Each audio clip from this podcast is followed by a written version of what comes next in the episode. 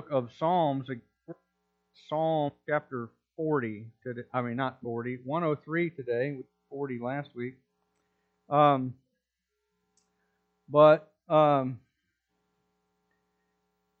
as you make your way there, let me just tell you that one of the dangers that can accompany a long time of living under the blessings of God's grace is a certain forgetfulness. That is, that we can become accustomed to the goodness of our God and the blessings of living as His child, and we can find ourselves forgetful. We can start to take for granted the situation in which we find ourselves and to treat the effects of His grace as if this is life's default setting.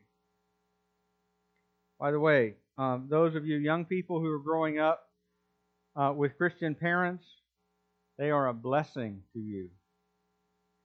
And the way your life is now, as you grow up with them, is not life's default setting.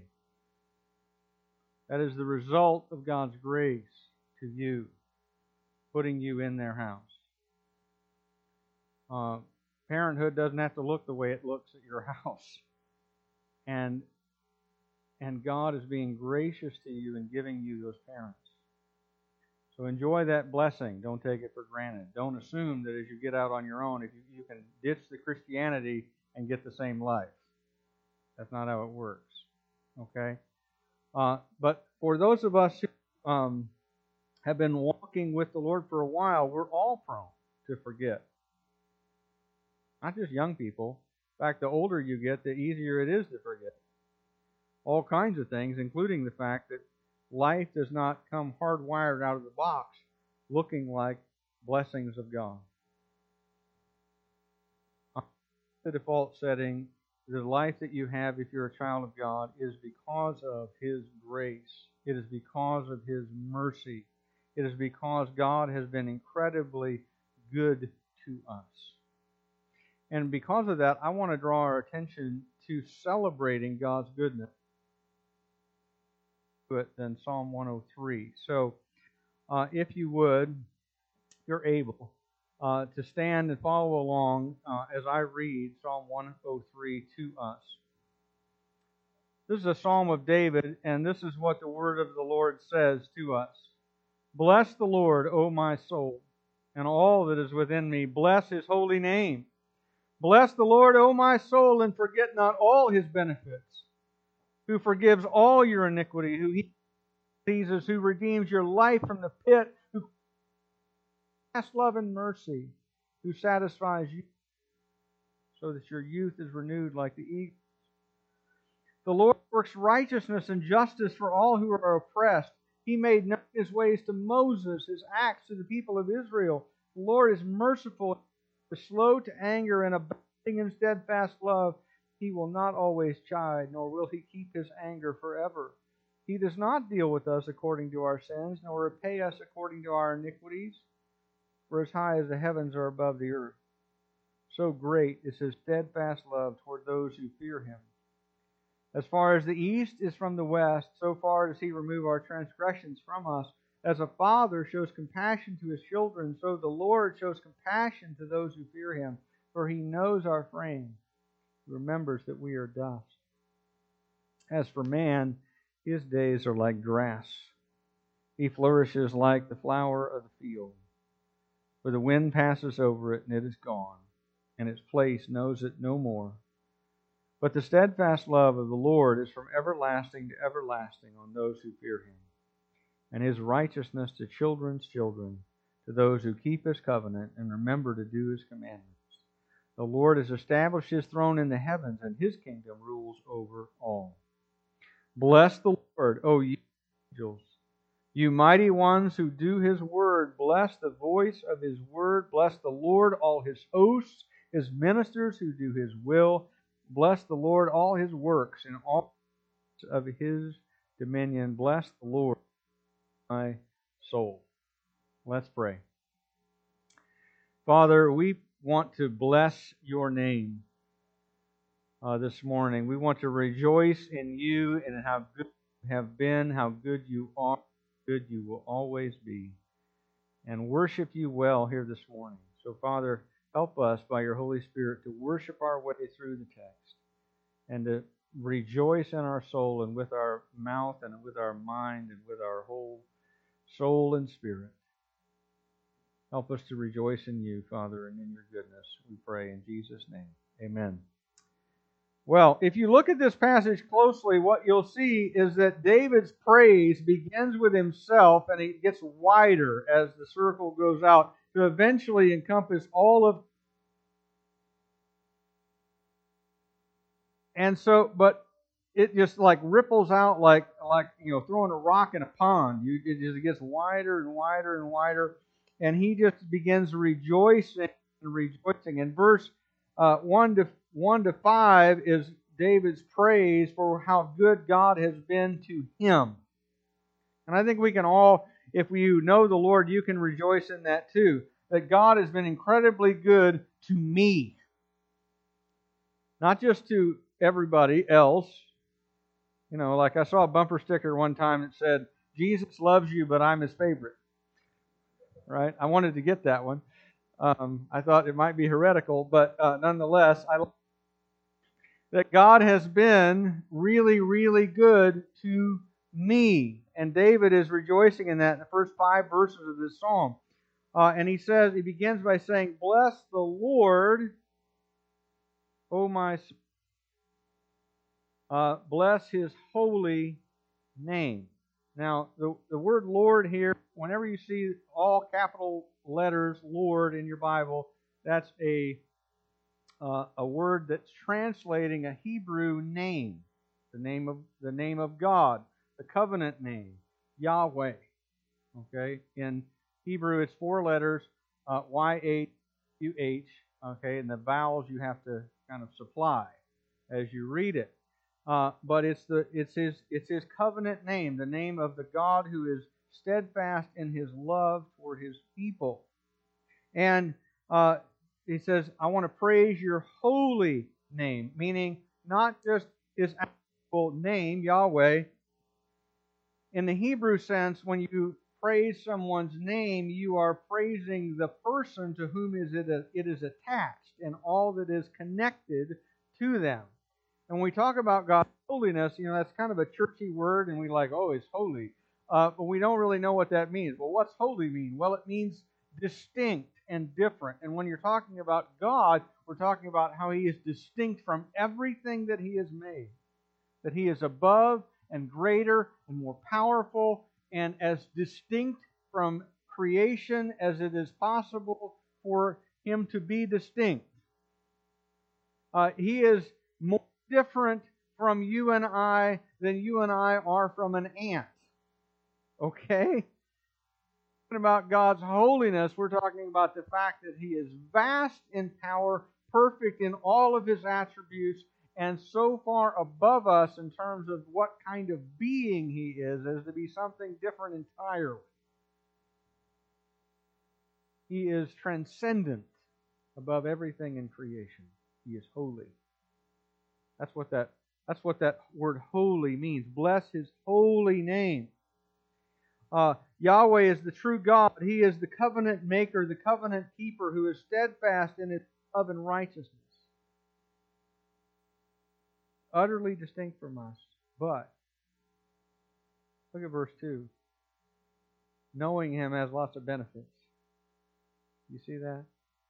Forget not. In other words, remember. Don't forget.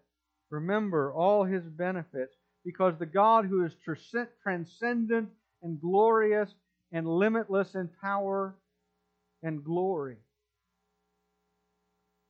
is the God who loves you. Feel me? That's what David is saying. This is the God who loves me. Don't forget all his benefits, all the blessings that God has bestowed on me. In verses 3 through 5, he gives you a list of some of the benefits he's experienced in his relationship with God. He says, he forgives all of your iniquity. Iniquity is just a word that means your sin. All the stuff that you shouldn't have done that you did, and all the stuff that you should have done that you didn't. all of the things that make you unlike God in your character. All of your iniquity. How many sins does God forgive? What's the text say? All. Say it with me. How many sins does God forgive? All of your sins. Preach that to yourself, please. Okay? That you do not live under sin and shame and the weight and guilt of all of that mess from your past. How many sins does God forgive? All of your iniquity. Even the really heinous ones? Yes. Even that one that's coming to mind right now when I'm talking about that one that you don't want to tell anybody? How about that one? Yes. That. Okay? How many sins does God forgive? All of them. He even heals those. He heals all of your diseases. All of your diseases. You know, when you're healed of anything, who healed you? God did. Now, He may use means according to His will to do that. He might have used the doctor's hands, but God ultimately is the healer. And guess what? When we pray for healing, especially when we pray for believers to be healed, sometimes people have this very short-sighted view and they say, well, I prayed for that person to be healed and they died. What about that? And I go, well, you're not really thinking about it the same way that God is. Did they get healed? Yes! Yes, they got healed. They stand before God in a perfect, redeemed, sinless state. And one day their body will rise from the grave, and when it rises, it will not be the scarred up, saggy, wrinkly mess that you put in there. Okay? It is sown in dishonor and raised in glory, is what the Scripture says, right? I'm just giving you kind of my paraphrase of that. But He heals all of your diseases, even the ones that kill you. All of your diseases. He redeems your life from the pit. You know what redemption is? Redemption is that when you're a slave to something, when you're trapped in it, God goes and buys you. You were stuck in the pit of your own sin that led you to death before you knew the Lord. And He went into that slave market, found you on the auction block, and bought you for Himself. And He redeemed you from sin and death. He has bought your life. How did He do it? With the blood of Jesus Christ. It was not with silver and gold, with corruptible things like that, but with the precious blood of Christ that you were redeemed from your former life. Amen? He drug you out of the pit, and He gave you a new life. Why did He do that? Because it was His goal to crown you with steadfast love and mercy. Instead of shame and guilt and defeat and death, that you would enjoy His mercy, His grace. And I love that word steadfast that's there attached to His love. Okay? The word steadfast love there actually translates, you need two words, and it still doesn't quite get the Hebrew word hesed. Okay? But it's the idea of a love that never gives up. Okay? I don't want to rickroll everybody right here in church, but it's that idea of you have a love that doesn't lose its hold on you, that He always loves you. And He is not going to relinquish His grip. He loves you. He pours out His mercy on you. The same mercy by which He redeems you, He saves you, and keeps you for Himself forever. He satisfies you with good things. God blesseth you with good things now and will one day, believe it or not, satisfy every one of your deepest longings.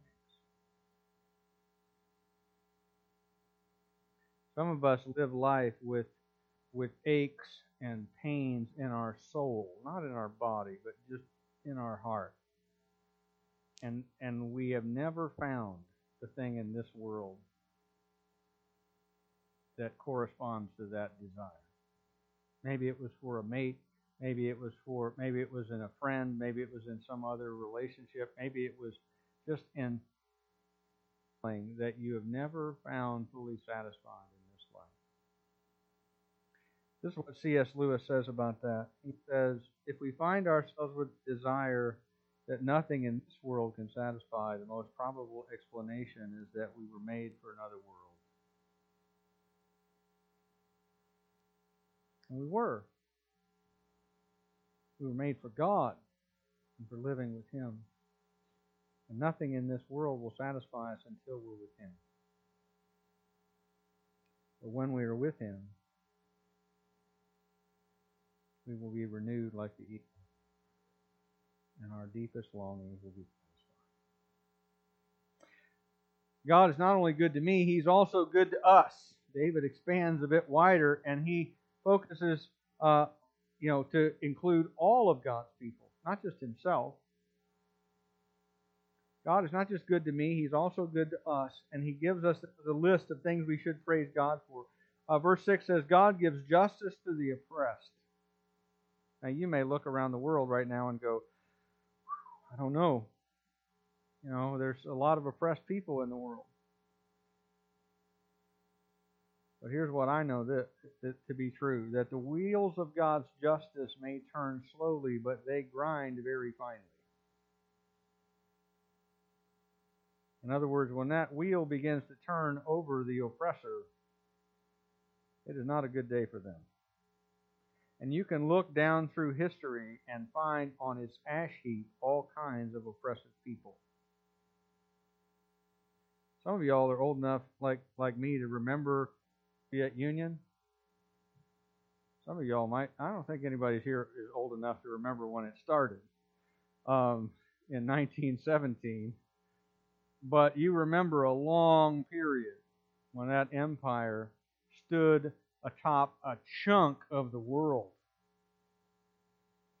murdered millions of people, put millions more in the gulag. And I remember doing nuclear missile drills. I don't know how this was going to help, but we, like incoming, and we hide under your desk at school, right? Like apparently that was made out of some radioactive resistant material. I don't know what it was made out of, because I've never seen anything like it since. But like somehow this desk with a hole all on three sides is going to protect me in the event of a blast, right? But I lived long enough to see that empire fall without a shot fired in 1989. And I watched with joy as Nicolae Ceausescu got thrown off a balcony on the end of a rope in Romania. And a whole bunch of those other guys were dealt with in similar fashion by their people who finally found the end of their oppression. Right? What happened? God brings justice to the oppressed. One day you'll see the regime in Iran fall. You'll see the regime in China fall. You'll see all these things swept away by the coming of the King. God brings justice to all the oppressed. The Lord will tear your power from your hands if you're an oppressive person, and God's justice is coming. And in verse 7, we're reminded that God revealed Himself to Moses in His Word. It says He made known His ways to Moses. They're talking about God's revelation on the mountain, where God spoke to Moses the Word of God. and also in verse 7, his acts to the people of Israel. Did they see God act in their behalf? Yes. They crossed the Red Sea on dry ground. They got delivered out of Egypt through the plagues. They were fed daily by the manna. They followed the cloud in the daytime and the pillar of fire at night. They walked across Jordan on dry ground. They walked into a land that was flowing with milk and honey, full of houses they didn't have to build, and fruit trees that they didn't have to plant, and vineyards that they didn't grow. And they took the land from people who were wicked and like 7 feet tall. And a bunch of these little Jewish guys went in and empowered by God and received their inheritance. Did they see God's acts for them? Yes, they did. God has been good to his people. Verse 8 calls to mind the book of Exodus again. This is the most often quoted line in the Old Testament about who God is. It's from the book of Exodus. I believe it's chapter 34, where God reveals himself to Moses, and he says about himself that the Lord is merciful and gracious, slow to anger, abounding in steadfast love. That's who he is. He is merciful and gracious, abounding in steadfast love. By the way, that line is quoted after Israel's sin with the golden calf. After God has been just giving the law to Moses, and the first law, remember, is you shall have no other gods. They're down at the bottom of the mountain making themselves another god, right? And while that's going on, God is giving the law. He sends Moses down to give the law to the people. They're worshiping this calf idol, engaged in horrible immorality in front of this statue that they've made for themselves. And God's anger comes on those people for a moment, but then Moses goes back on the mountain to intercede for them. And this is what God says about himself. The Lord, merciful, gracious, slow to anger, and abounding in steadfast love. And the rest of these verses, verses 9 to 14, serve to underline and explain what that means. It means, first of all, that God doesn't always rebuke us, and he doesn't always deal with us according to what we deserve. Our sins merit punishment. But you'll notice as you live your life, as soon as you sin, you don't get whacked immediately. Right? God doesn't deal with you according to what you deserve. God is abounding in mercy and grace. He is slow to anger. He is slow to punish us. It isn't because he doesn't see, but because he is merciful and gracious and abounding in steadfast love. Look at verse 11 now. As high as the heavens are above the earth, so great is his steadfast love toward those who fear him. You know how high the heavens are above the earth? I had to look it up. Okay? The Earth's atmosphere technically ends, I found out, 60,000 miles above the surface of the earth. I don't know how many feet that is or how many inches. I only do history major math, okay? And so I don't know. You'll have to ask my daughter, Sarah. I worked that out for you. But it's a ways, okay? You can't jump that high. How high are the heavens above the earth? Really, really, really, really high. So great is his steadfast love toward us who love him and fear him, who follow him, obey him. So, how great is this love? Bigger than you can reach. And not just a little bit bigger. A lot bigger. No bigger than that. No, still a lot bigger than what you're thinking. Much bigger. And in verse 12, I love it. As far as the east, so far does he remove our transgressions from us. How far is east from west? Are we talking absolute distances?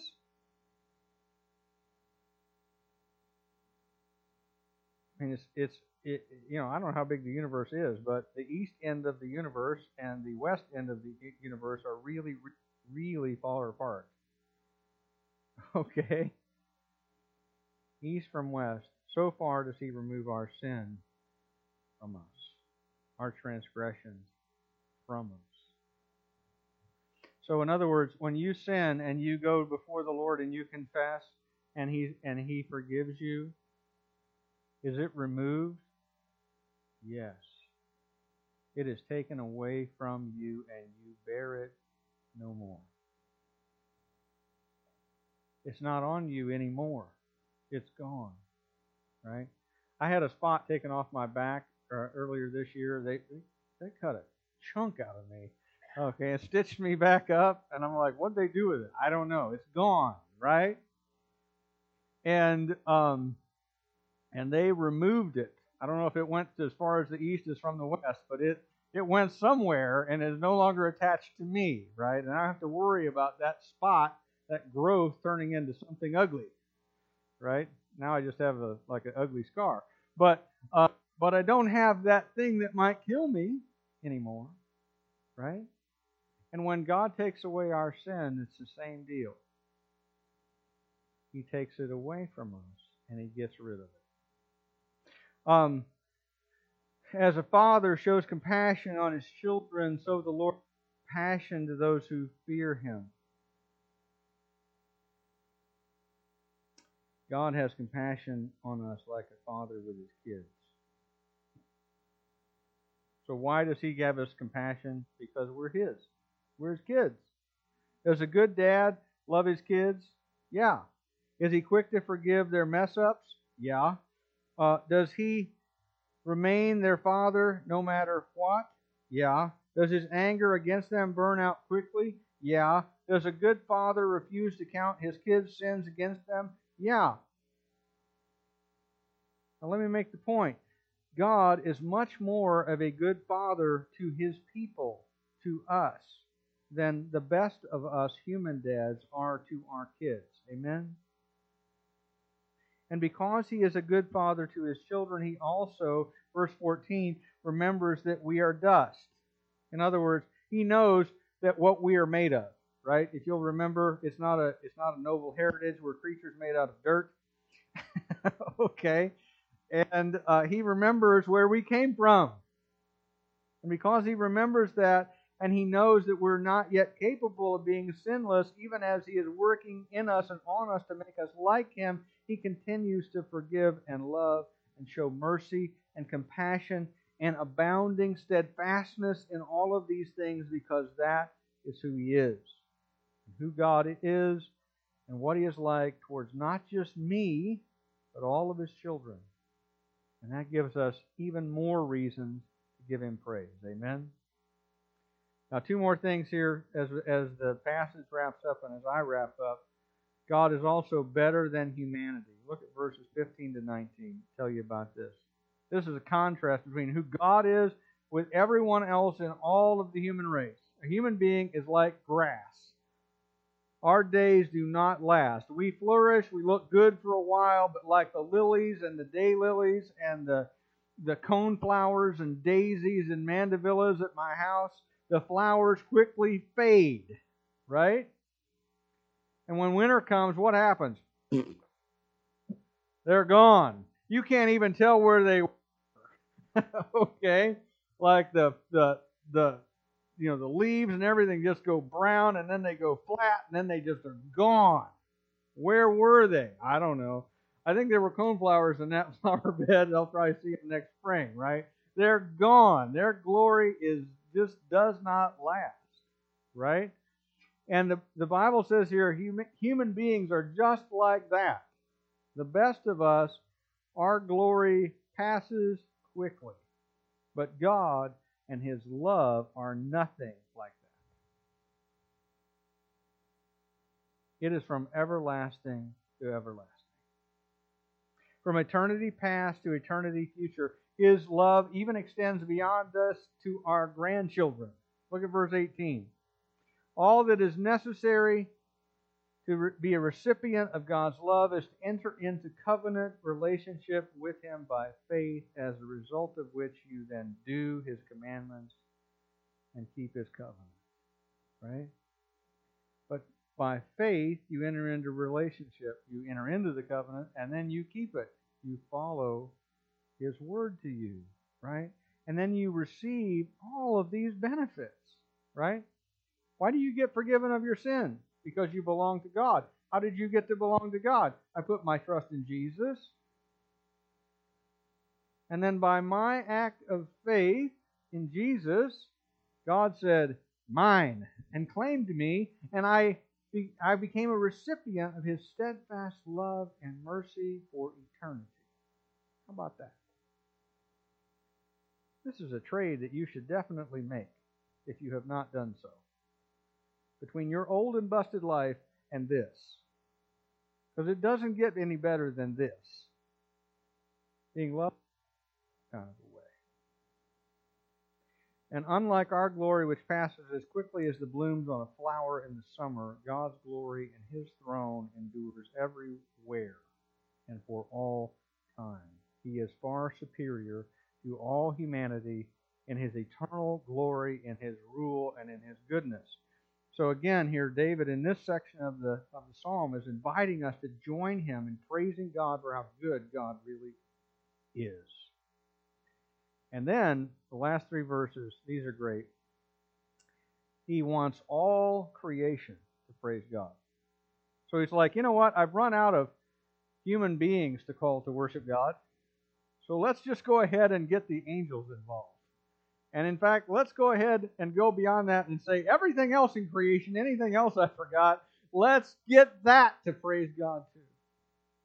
So verses 20 and 21, you His angels, you mighty ones who do His word, obeying His hosts. Again, that's kind of a churchy word for armies. Okay? All of the angelic armies praise God. All bless His ministers who do His will. Bless the Lord, right? All the people, all the angels in heaven are there to do the will of God. And David calls on all of them. How many are there? Not sure. Okay, the Bible says myriads of myriads, okay? Or 10,000 times 10,000. Again, I only do history major math. That's too many zeros for me. Right? But a lot. And David says, all of y'all, join in worship. And then I love how this concludes. If you're a poet or a songwriter or whatever, this last line is called inclusio. Okay? And it circles back to the first line at the beginning. Bless the Lord, O my soul. He's like, hey, by the way, you, David, don't forget. While you're inviting everybody else to worship, don't you forget to worship too. Bless the Lord, O my soul. So, let me just encourage you with all this, okay? To bless the Lord with His people. I can assure you the angels are already worshiping. And that all creation already proclaims God's glory. And so the encouragement is to you as an individual and to you and I as God's people to do what David invites us to do, to bless the Lord with all of our soul and to praise His holy name and to not forget all of His benefits and all the good He has done for us and to us and who He is to us. You know, I am still amazed. If I were God, I would not have picked me to be part of His kingdom. I wouldn't have picked most of you either. Okay? I'm not that good. Okay? But God looked at you and He said, you know, I need you in my family. And I will do whatever is necessary including the death of my son, to get you in it. Why did he do that? Because he's good. And he loves you. So don't forget. Amen? Forget not all his benefits. Praise the Lord. And so let's pray, and then let's praise. God, our Heavenly Father, again, we thank you that you are so good to us, that you do love us with such an everlasting, unbelievable, steadfast love. Father, we can't even fathom your grace and mercy to us, as high as the heavens are above the earth. So great is your love for us. Father, we can't reach that high. We don't even know where that is. But we know that you love us supremely, far better, far deeper, far wilder than anything we imagine. And we praise you for that, Father. We pray you would accept as an offering from our hands and from our lips and hearts our praises this morning. In Jesus' name, amen.